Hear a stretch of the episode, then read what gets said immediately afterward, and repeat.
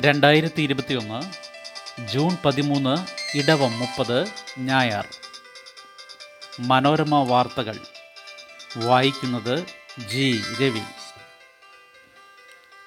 Covid ചികിത്സാ ചെലവ് കുറയും. രണ്ട് മരുന്നുകൾക്കും പൂർണ നികുതി ഇളവ് ജി. എസ്. ടി കൗൺസിൽ തീരുമാനം. വാക്സിന് അഞ്ച് ശതമാനം നികുതി തുടരും. കോവിഡ് ബ്ലാക്ക് ഫംഗസ് ചികിത്സയ്ക്കുള്ള രണ്ട് മരുന്നുകൾക്ക് നികുതി പൂർണമായി ഒഴിവാക്കാനും വാക്സിന് അഞ്ച് ശതമാനം നികുതി തുടരാനും ജി എസ് ടി കൗൺസിൽ തീരുമാനിച്ചു. ഓക്സിജൻ കോൺസെൻട്രേറ്റർ ഉൾപ്പെടെ കോവിഡ് ചികിത്സയ്ക്കുള്ള വിവിധ ഉപകരണങ്ങളുടെ നികുതി അഞ്ച് ശതമാനമായി കുറച്ചു. പുതിയ നിരക്കുകൾ ഒന്നോ രണ്ടോ ദിവസത്തിനകം വിജ്ഞാപനം ചെയ്യും. സെപ്റ്റംബർ മുപ്പത് വരെ പ്രാബല്യം നൽകാനാണ് നിലവിൽ തീരുമാനമെന്ന് കേന്ദ്ര ധനമന്ത്രി നിർമ്മല സീതാരാമൻ പറഞ്ഞു. ആവശ്യമെങ്കിൽ സമയപരിധി നീട്ടും. എട്ട് സംസ്ഥാന മന്ത്രിമാരുടെ സമിതി നൽകിയ റിപ്പോർട്ടിന്റെ അടിസ്ഥാനത്തിലായിരുന്നു കൗൺസിലിലെ ചർച്ച. നിരക്കുകൾ സംബന്ധിച്ച് സമിതിയുടെ ചില നിർദ്ദേശങ്ങൾ കൗൺസിൽ പരിഷ്കരിച്ചു. പുതിയ നിരക്കിന് ഓഗസ്റ്റ് മുപ്പത്തി ഒന്ന് വരെ എന്നായിരുന്നു ശുപാർശയെങ്കിലും അത് സെപ്റ്റംബർ മുപ്പത് വരെയാക്കാൻ കൗൺസിൽ തീരുമാനിച്ചു. കോവിഡ് ചികിത്സയ്ക്കുള്ള എല്ലാ ഉൽപ്പന്നങ്ങൾക്കും നികുതി ഒഴിവാക്കണമെന്ന് കേരളം തമിഴ്നാട് പഞ്ചാബ് ഡൽഹി തുടങ്ങിയ സംസ്ഥാനങ്ങളിലെ ധനമന്ത്രിമാർ ആവശ്യപ്പെട്ടു. സമിതിയിൽ അംഗമായിരുന്ന കെ എൻ ബാലഗോപാൽ പൂർണ നികുതി ഇളവെന്ന ആവശ്യം അംഗീകരിക്കാത്തതിനെതിരെ സമിതിയിൽ വിയോജന കത്ത് നൽകിയിരുന്നു. സർക്കാരിന്റെ വരുമാനം കുറഞ്ഞിരിക്കുമ്പോൾ പൂർണ നികുതി ഇളവ് പ്രായോഗികമല്ലെന്ന് നിർമ്മല സീതാരാമൻ പറഞ്ഞു. ആംബുലൻസിന് ഇരുപത്തിയെട്ട് ശതമാനം നികുതി തുടരാമെന്ന് സമിതി ശുപാർശ ചെയ്തെങ്കിലും പന്ത്രണ്ട് ശതമാനമാക്കാൻ കൗൺസിൽ തീരുമാനിച്ചു. ടി പി ആർ കുറയുന്നു. ലോക്ക്ഡൗണിൽ ഇളവുകൾ വന്നേക്കും. കോവിഡ് ടെസ്റ്റ് പോസിറ്റിവിറ്റി നിരക്ക് അതായത് ടി പി ആർ ഈ ആഴ്ച പത്ത് ശതമാനത്തിലെത്തുമെന്നും ലോക്ക്ഡൗണിൽ കാര്യമായ ഇളവുകൾ നൽകാമെന്നും സർക്കാരിന്റെ വിലയിരുത്തൽ. നിലവിൽ പതിനാറ് വരെയാണ് ലോക്ക്ഡൗൺ ഓട്ടോറിക്ഷ ടാക്സി സർവീസുകൾ അനുവദിച്ചും വർക്ക്ഷോപ്പുകളും ബാർബർ ഷോപ്പുകളും തുറക്കാൻ അനുവദിച്ചും ഇളവുകൾ നൽകും. സാധാരണക്കാരുടെ ജീവിതത്തെ ബാധിക്കുന്ന നിർമ്മാണ മേഖല ഉൾപ്പെടെ ലോക്ക്ഡൗണിൽ നിന്ന് ഇളവ് ചെയ്യുന്നതിനെക്കുറിച്ചും ചർച്ച ചെയ്യുന്നുണ്ട്. കടുത്ത നിയന്ത്രണങ്ങളോടെ ലോക്ക്ഡൌൺ തുടരുന്നതിനാൽ നിത്യജീവിതത്തിലെ പ്രശ്നങ്ങളും വരുമാനമില്ലായ്മയും ജനങ്ങളിൽ ഉത്കണ്ഠ വർദ്ധിപ്പിക്കുന്നെന്നാണ് ആരോഗ്യവകുപ്പിന്റെ നിരീക്ഷണം.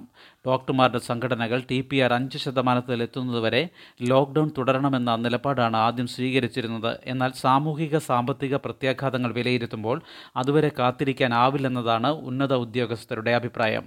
ഒന്നാം തരംഗത്തിൽ ഒരാളിൽ നിന്നും പരമാവധി മൂന്ന് പേരിലേക്ക് വൈറസ് വ്യാപിച്ചിരുന്നെങ്കിൽ ഇപ്പോൾ പടരുന്ന ഡെൽറ്റ വൈറസ് അഞ്ച് മുതൽ പത്ത് പേരിലേക്കാണ് പകരുന്നത്. ഇപ്പോൾ ഇത് അഞ്ചിൽ താഴെ ആളുകളിലേക്ക് കുറഞ്ഞു. ജൂലൈ ആദ്യവാരത്തോടെ ഇത് പരമാവധി മൂന്ന് പേരിലേക്ക് പടരുന്ന രീതിയിലെത്തുമെന്നാണ് കണക്കുകൂട്ടൽ. സമ്പൂർണ ലോക്ക്ഡൗൺ ഇന്നും സമ്പൂർണ ലോക്ക്ഡൌണിന്റെ ആദ്യ ദിനം നിയന്ത്രണങ്ങൾ ലംഘിച്ചതിന് അയ്യായിരത്തി മുന്നൂറ്റി നാൽപ്പത്തി ആറ് പേർക്കെതിരെ കേസെടുത്തു. രണ്ടായിരത്തി മൂന്ന് പേർ അറസ്റ്റിലായി. മൂവായിരത്തി അറുന്നൂറ്റി നാൽപ്പത്തി അഞ്ച് വാഹനങ്ങൾ പിടിച്ചെടുത്തു. സമ്പൂർണ ലോക്ക്ഡൌൺ ഇന്നും തുടരും. തമിഴ്നാട്ടിലെ ക്ഷേത്രങ്ങളിൽ പൂജയ്ക്ക് സ്ത്രീകൾ തമിഴ്നാട്ടിലെ ക്ഷേത്രങ്ങളിൽ സ്ത്രീകളെ പൂജാരിമാരായി നിയമിക്കാൻ ഡി എം കെ സർക്കാർ തീരുമാനിച്ചു. Hindu religions and charitable endowment വകുപ്പിന്റെ കീഴിലുള്ള ക്ഷേത്രങ്ങളിലാണ് സ്ത്രീകളെ പൂജാരിമാരായി നിയമിക്കുന്നത്.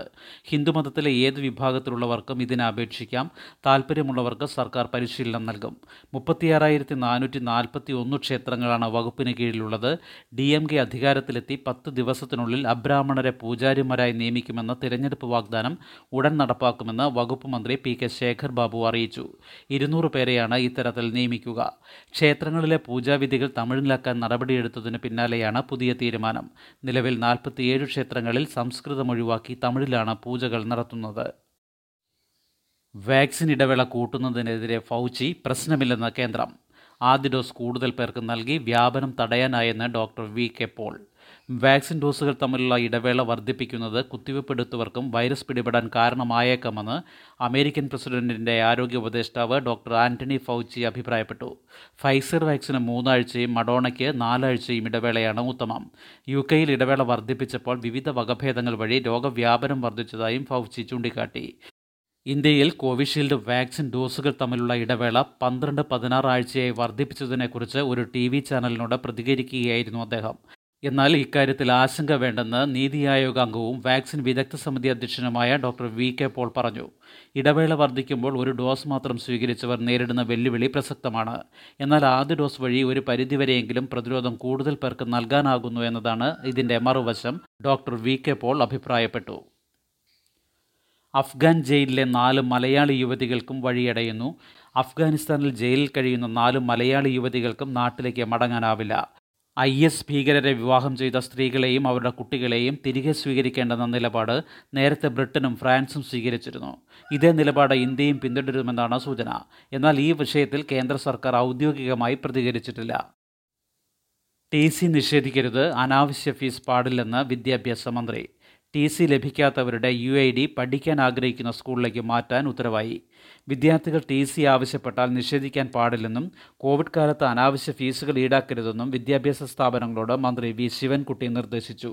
ചില സ്ഥാപനങ്ങൾ ടി സി നൽകുന്നില്ലെന്ന പരാതിയുണ്ട്. ടി സി ഇല്ലെങ്കിലും ഒന്നു മുതൽ എട്ട് വരെ ക്ലാസുകളിൽ പ്രവേശനത്തിന് തടസ്സമില്ല.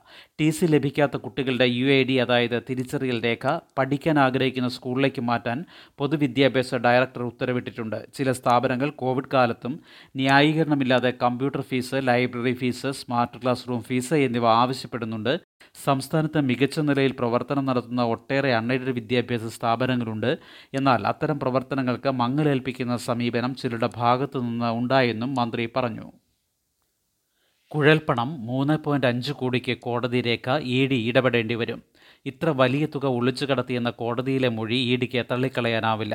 കൊടകരയിലെ കുഴൽപ്പണക്കേസിൽ നഷ്ടപ്പെട്ടത് മൂന്ന് പോയിന്റ് അഞ്ച് കോടി രൂപയാണെന്നും ഇത് കവറിൽ ഒളിപ്പിച്ച് കടത്തുകയായിരുന്നുവെന്നുള്ള വിവരം ഔദ്യോഗികമായി കോടതി രേഖയായതോടെ എൻഫോഴ്സ്മെന്റ് ഡയറക്ടറേറ്റ് കേസ് കാര്യമായി അന്വേഷിക്കേണ്ടി വരും. പണം ബി ജെ പിയുടേതാണെന്ന ആരോപണം നിലനിൽക്കുന്നതിനാൽ ഇ ഡി അന്വേഷണം ഏറ്റെടുത്താലും പണം സംബന്ധിച്ച വിവരങ്ങൾ പുറത്തു വരില്ലെന്ന് രാഷ്ട്രീയ കേന്ദ്രങ്ങൾ ആരോപിച്ചിരുന്നു. പണം ഒളിപ്പിച്ചു കടത്തിയെന്ന കേസിലെ സാക്ഷികൾ തന്നെ കോടതിയിൽ എഴുതി നൽകിയ സ്ഥിതിക്ക് അന്വേഷണം ഇ ഡി ഊർജിതമായി നടത്തേണ്ടി വരും. കവർച്ച സംബന്ധിച്ച് കേരള പോലീസ് നടത്തിയ അന്വേഷണത്തിന്റെ റിപ്പോർട്ടിലും ഈ വിവരങ്ങളുണ്ടാകും. ഇത് ഇ ഡിക്ക് കൈമാറുകയും ചെയ്യും.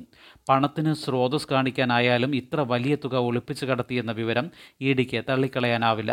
കേസിലെ മുഴുവൻ പ്രതികളും പിടിയിലായെന്ന് അവകാശപ്പെടുന്ന പോലീസിനും ഹർജിയിലെ ഈ തുക വെളിപ്പെടുത്തൽ തലവേദനയായി. ഇനി കണ്ടെടുക്കാനുള്ള രണ്ട് കോടിയിലേറെ രൂപയാണ് പോലീസിനെ വട്ടം കറക്കുന്നത്. ഇത് കണ്ടെത്താൻ നടത്തുന്ന ശ്രമങ്ങളെല്ലാം പാളുകയാണ്. ലക്ഷദ്വീപിലേക്കുള്ള ചരക്കുനീക്കം മംഗലൂരുവിൽ നിന്ന് മാത്രമാക്കുന്നു.